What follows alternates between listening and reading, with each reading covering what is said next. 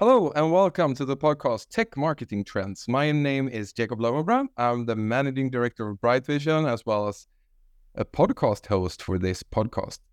And today we're going to talk about the MarTech industry and trends within CDP and best practices for 2023 with an expert in this area, David Raab, who's a MarTech expert, founder, and running this CDP Institute. So, with that very, very short introduction, welcome to our podcast, David.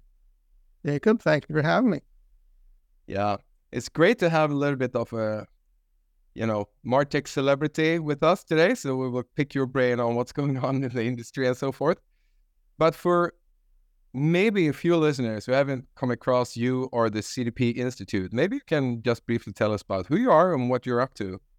Really happy to. So, my background is as a marketing technology consultant for many, many years. I was a working marketer uh, before that.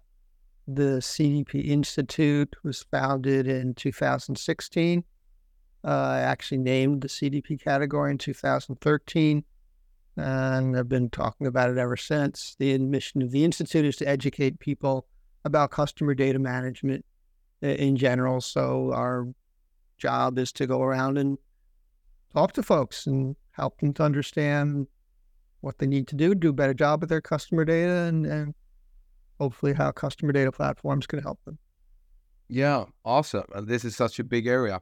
And, you know, we're targeting marketeers here, and I can probably talk for every marketeer that it is a hassle to keep up with all the data and the CRM and the MarTech stacks and things like that. And CDP, for as you said, people haven't heard the term before. It stands for Customer Data Platform, and you know the software we use to centralize customer data from various sources. And maybe you should just give us the one-on-one description of what is the CDP category and maybe name a few of the vendors in there and you know give us a few ideas just what we're talking about here that is the institute's you know focus so to say sure so customer data platforms are a class of system that, that build unified customer profiles we have a formal definition um, but basically, the impetus for the industry was that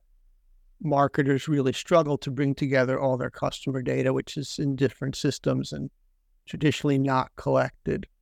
Uh, many companies have a data warehouse or a data lake that brings together some of that data, but those are usually not designed for marketing purposes. They're designed for financial reporting or other kinds of analysis. So uh, again, back in 2013, when the category began to emerge, what we saw was marketers kind of getting frustrated and saying, you know, we need our own system to do this. And vendors stepped up to that and built a single system that combined the features of a data warehouse and a data lake and uh, identity resolution and in many cases even execution and analytics. So they could, at a minimum, give the marketers access to that data that's that's the key thing. Now, many of the vendors, actually about three quarters of the vendors, actually do more than just build profiles. They also include analytical tools and delivery tools like email campaigns and things like that, which, uh, from our perspective, is optional. It's nice to have. Again, most of the vendors do have it.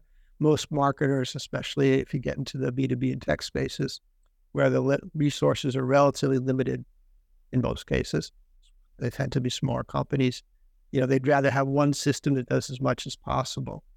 Um, in B2B and tech in particular, what you do is you run it up against the CRM system, which also often has some of those capabilities. And there is where things get interesting because people get confused. I have a CRM. Why would I need a CDP? Mm. Uh, and I have a data warehouse. Why would I need a CDP? And, and the answer to that is neither of those systems really brings together all the data and makes it available and then shares it with all the other systems.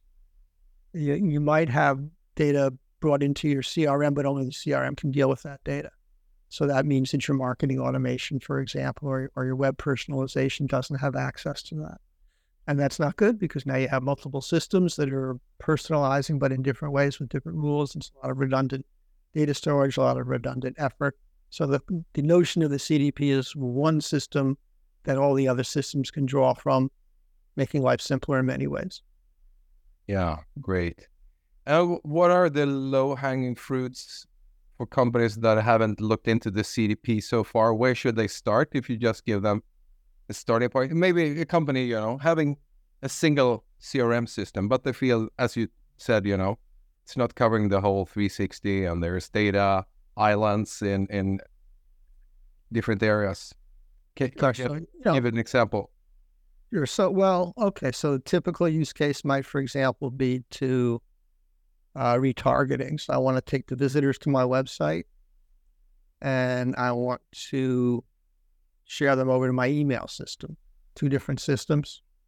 Uh, and maybe I even want to look at some of the CRM data associated with some of those visitors so I can have a better notion of what the right message is for them. Now, I have three systems involved CRM, email, and website, all different, not, not traditionally sharing data. Mm. So I could wire them together kind of manually, uh, or I can have them all feed into the CDP and talk to the CDP. So when someone visits the website, the CDP is informed of that pretty much in real time if I have a rule that says, okay, certain visitors should get some sort of a retargeting message, I can have the CDP send out to the email system or to the CRM system or to the advertising system. Here's a customer, send them a message. Right, so that happens now in minutes, not in hours or days, which is the way it's going to work if you don't have it all wired together. That's a, you know another classic um, application is my call center people who are working on my CRM system want to again know what what the customer has done in the other channels, what emails have they received, what uh, web interactions have they had. Again, the CRM system doesn't know about that. Uh, so again, you want your CR, your CDP to co- co- collect all that data and then actually put it up on the CRM agent screen in real time, so they can actually see that. So the CRM agent has a full picture of what that customer has been up to. Those are the kinds of things. So the CDP use cases almost always involve sharing data across systems. Yeah. Kind of the way you know it's a CDP use case. So interesting. And uh, how big database of customers or prospects do you typically need to have in order to, you know, have a good return investment on a CDP investment? Um, well, actually, I think your real question is how small Yeah. you use? True. Uh, Sorry. No, I mean, there's a because you're right. They are you know largely or primarily or most commonly used by large organizations with millions and millions of customers. Um, but there are some B2B uh, implementations that, that go down much smaller. I would say had fewer than 100,000, probably not worth it. Um, and again, that's just a question of resources. These are complicated systems. They take a certain amount of work to deploy and to manage. No one should ever pretend that's not the case. It certainly is. So, and and frankly, it requires a certain amount of sophistication to get the value. Even those retargeting examples Mm. that I just gave, that's not a Yeah. trivial thing. It's not um, the first thing that a company does when they set up their marketing department. Right, the first thing you're going to do is you're going to send out some email blasts. You're going to do some advertising. You don't need a CDP for that. It's when you begin to get to the more sophisticated use cases that you need the CDP. And some organizations never get to those sophisticated use cases, and that's okay. You know, you do what, uh, as you say, is the low hanging fruit. And if the lowest hanging fruit is scraping on the ground and doesn't need a CDP at all, Yeah. that's okay. Yeah, very interesting, and uh, good to know because it is uh, it is big, um, quite expensive systems in some cases. So just before we put on play here or recording, we talked about a few of the vendors that uh, the CDP Institute are working with, and we have the big databases vendors in there and so forth. But who are a few of the the vendors that you could name drop that typically do implementations of their systems? At this point, certainly all the big suites, so the Adobes and Oracles and Salesforces of the world, uh, have a CDP offering. Usually, that is bundled in with their larger platform play. Um, so again, that gets pretty costly pretty quickly. Although some of them, I think, might have small business pricing or relatively small business pricing. Uh, and then there are a number of specialist vendors. So that would be your treasure data or a Tealium or a segment. Um, in Europe, uh, in you know, you're looking at a Relay 42, for example, or Commanders Act out of France, or uh, there actually are quite a few uh, who are more special. They just do the CDP. They don't have the big marketing suite. Um, you know, if you really want to go down to to smaller business sales, Nago as a CDP offering. Um, some of those guys as well. You know, sometimes the CDP is kind of secondary to their other products. So, you know, they're primarily email system, but they also, oh, by the way, have a CDP. And so long as it does what a CDP does, which in particular means sharing data outside of the system itself, you know, we would classify it as a CDP and it can do what a CDP does, which is help you to coordinate all of your systems across all of your channels. That's again the core thing. Mm. So you might have other systems that collect and build customer profiles but don't share them externally, and they would not be classed as a CDP. So interesting.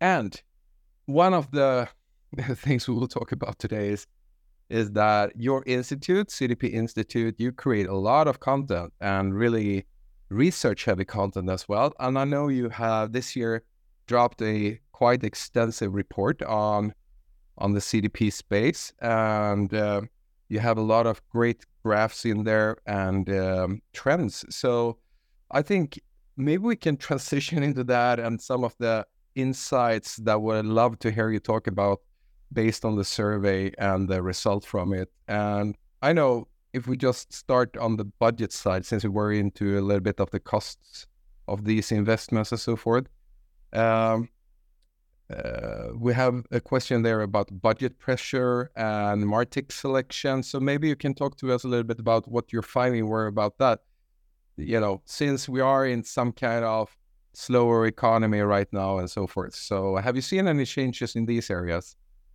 We have, and just to give some context, every year we go out and we survey our members. I think the first survey was 2017. We may have skipped a year here or there, but it, mm. it's a pretty long uh, data series, which is very intriguing. So we can see uh, growth in, in unification of data, which is a good thing, and we can see how different segments are doing it and so on. The interesting thing from this year's report was that there was much more budget pressure showing up in our questions about where obstacles were.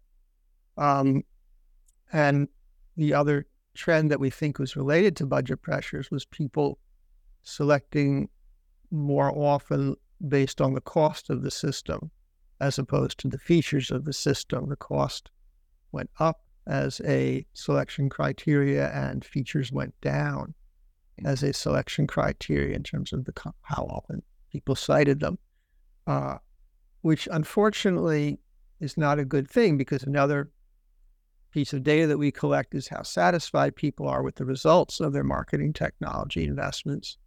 And we have seen a very strong, consistent relationship between people who select on cost, which is they are less satisfied, and people who select on features who are more satisfied. So when we see more people selecting on cost, we say, you know what, we're going to see more people who are dissatisfied with their results of their investments because selecting on cost is a bad thing to do. And yeah. come out and say that very, very clear. Do not do that, folks. Uh, it's in many ways the least important factor. I, you know, yes, obviously money is important, but if you get the wrong system, it's not going to matter that it was cheaper. You're not going to get the results that you need. And the, what's important is the results, which is why we always, always, always stress select on features, select on the features that you need, which means you have to understand your use cases. Uh, and again, that's another topic that they, people kind of get bored about hearing about because all vendors uh, selection experts ever talk about is use cases. And they're like, yeah, I got it. I got it. I got it. But in fact, they don't got it. And too many people will say, ah, my needs are very typical. So I'll just select the most popular system. Probably does what I need. Uh, and that is not a good idea. Your, your needs, even though your needs may seem similar to everybody else's, you have these little nuances and those little nuances are not necessarily supported by the most popular systems. So you really have no choice but to dig into the details Because you're going to do it two ways. You're going to dig into the details before you buy, or you're going to open that system up the day after you buy it and you're going to start to do your work and you're going to find out, oh my goodness, it doesn't do X. And I just assumed that it did X because why wouldn't it do X? Well, it turns out it doesn't do X. Yeah. And then you're unhappy because now you've already bought this thing and it doesn't do X and you need X. So they only need to learn it for years. yeah. I mean, everybody's had that experience, but they still do it. They still yeah. make the same mistake. I agree. That sucks when you find out. And uh, we always try to, you know, save some money, but, uh, you know. So, yeah. Another thing I thought was quite interesting uh, was that one of the questions was the Martech department and if people responding to this were in the marketing department, the IT department, or how it was going there. But it seems like a, a Martech in itself department is growing quite rapidly now in the in the organizations uh, members of the CDP Institute. So can you talk to us a little bit about the organizational side, how to organize? Uh, yeah, there was a huge growth again going back comparing past the five uh, since 2017, so five years now, six years now, uh, in the number of people who said they worked in Martech. And you, you always have to look at the survey audience, and you, you're never too sure how much of it is just who you, who you surveyed and how much of it is the underlying universe. But uh, certainly, we saw a lot more people listing themselves as, as belonging to Martech as there had been previously. And there's no question that Martech departments are becoming more common. Look at other surveys that other people do, and you see the same result.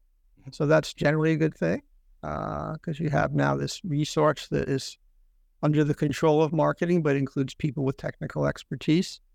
So it lets them make sure that the systems that get bought serve marketing needs, not simply technology needs.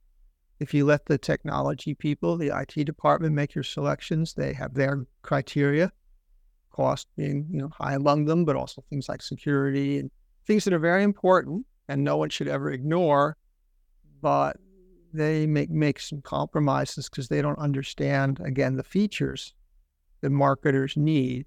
So they say, well, you know, this system it's got great security, the price is good, this is a vendor we work with. Uh, sure, let's let's use it. And and and the salesperson says it'll do everything the marketers need. Um, let's buy that one. Whereas if a marketing department or a martech department is making the selection, they'll say, well, let me look at these features here. I know what I need. Let me see which of these you do and which of these you don't do, and you will often find out. Either it doesn't do at least some of the things you need, or in order to get the things that you need, you have to buy other components that makes the cost suddenly much higher than you would have assumed it was going to be. Hmm. Interesting. I find find that uh, a little bit fascinating. Uh, last year we had a virtual event, uh, or actually in the last two years we have uh, had a webinar or virtual event called RevOps. Do you still see? and then we talked about RevOps, which has a similar meaning as as the Martech department. You know, taking on the IT ops role of running the revenue so- related software and so forth. But do you think the name of the department is Martech or is it RevOps or w- where do you see it? Is it sitting and where is it sitting under which manager? so it, um, they're different things, first of all. Okay, because you have RevOps, which would include marketing operations and sales operations and uh, arguably even service operations. Um, so RevOps is a broader category. Uh, it's going to mirror probably the company organization. If you have one head of revenue who who uh, is in charge of marketing and sales and, and service, you'll probably end up with the RevOps department. If you have if those are separate departments, all reporting to, to the CEO, perhaps, uh, you'll probably have separate marketing and sales and, and service operations. Either works. Uh, again, the, the important thing is the users get what they need. The higher up you place that control, the further away you are from the end users, unfortunately. So the harder you have to work to make sure the end users really get what they need. So RevOps being a little more removed, and usually RevOps is dominated, I believe, by sales. Most companies, certainly most B2B tech companies, sales kind of is the dominant um, and, and, that's fine, and that's as as it has to be. Um, but marketing may not be fully represented or well represented, so you have to make sure that uh, all business users get what they need. And you know, my background, as I said, it comes from marketing, so that's sort of whose uh, side I tend to take. But uh, sales has their needs, service has their needs. They all need to be met. Yeah, very interesting. So, what was your biggest in uh, you know surprise, insight, or takeaway from the survey when you concluded the result? Well, actually, the thing that worried me the most was what we've already discussed about the um, the new stress on cost, and again, just because that just seems like a recipe for disaster, and mm. if nothing else, we would like to prevent disasters. Um, there were a couple other interesting findings in the survey. You know, one was for the first time ever, the number of people reporting that they had a unified customer database went down. It's always gone up in the past. And again, that's where we get into questions about sampling and all that. But for sure, I think we can say there's been a slowdown, at least in the growth of unified data, probably for budget reasons. We've certainly heard from many people in the industry that sales cycles are slower and people just aren't buying as quickly and moving as quickly. There was a lot of progress during the pandemic as companies digitized, uh, which forced them to, to make progress in unification. Some of that's pulled back a bit, I think. So that was uh, surprising. And again, not necessarily the most delightful finding to have, but that's what the data says. Uh, and the other thing is much more subtle. Um, so it's more of an insider issue. But we found, again, correlating answers with satisfaction that companies that were specifically looking to empower business users with self service kinds of capabilities actually came up as less satisfied with their results than companies that weren't doing that. And that was totally unexpected because, of course, everyone is in favor of empowering business users. Uh, and we dug a little deeper because we actually had asked a couple more questions about self service. And what we found was more specifically that companies that were asking the business users to take over model building, a very complicated technical function, were not really doing that well. Whereas companies that were that were empowering business users simply to create segments and extracts, a very simple function that marketers do understand, had a high satisfaction level or a higher satisfaction level. So it wasn't self-service is bad, which would have been the, the the, the top line reading for that, but it was if you ask your business users to do more than they're really capable of, to take on a technical task that they're not equipped to take on, you're going to have a problem. So, so you have to be careful and kind of thoughtful in the ways that you apply self-service. And I thought that was uh, an interesting finding. Again, just because people tend to, oh, self-service is good. Let's make everything self-service and that is not really the most effective strategy. So that was an interesting little unexpected finding. So interesting, yeah. And I, I suppose we companies tend to go that way due to the quite number of systems we're using and and uh, launching in the organizations these days. So uh, it, it's a simple solution to to need, but as you say, it might backfire and actually create more chaos or, or less user uh, benefits than if we actually take care of it and, and roll it out in an order way. And I suppose ever since Salesforce launched, you know, say it's a software as a service, it's so easy to start a new system, but taking care of it, running it, training people, having some experts on it who can set it up and things like that. That's yeah, that's that's not easy and should not be everybody's uh, task. So great insights there. And for those of you who haven't downloaded the report, well, I can recommend to go to cdpinstitute.org and download it and uh, read about it there. And uh, I, I, have learned a lot here, David. It was so great. And um, yeah, now I mentioned CDP Institute, but um, where can people learn more of your content? Do you have more places, or where do you blog and where do you you know create your content? Uh, well, cdpinstitute.org definitely is the place to go. There is, as you say, a very large library of papers. We have a number of interesting little self-service tools, like a uh, use case generator, and RFP generator.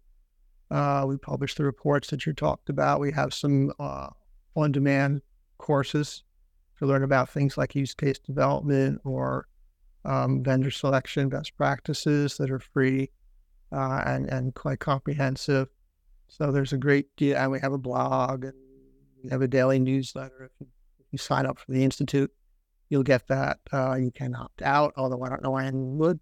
Um, and you know, so that that's primarily uh, where we we you know I do have my personal blog, but to be honest, I haven't been writing much recently because the institute keeps me very busy and uh, and gives me a way to a place for my opinions to, uh, to appear in print. Yeah. That's very important.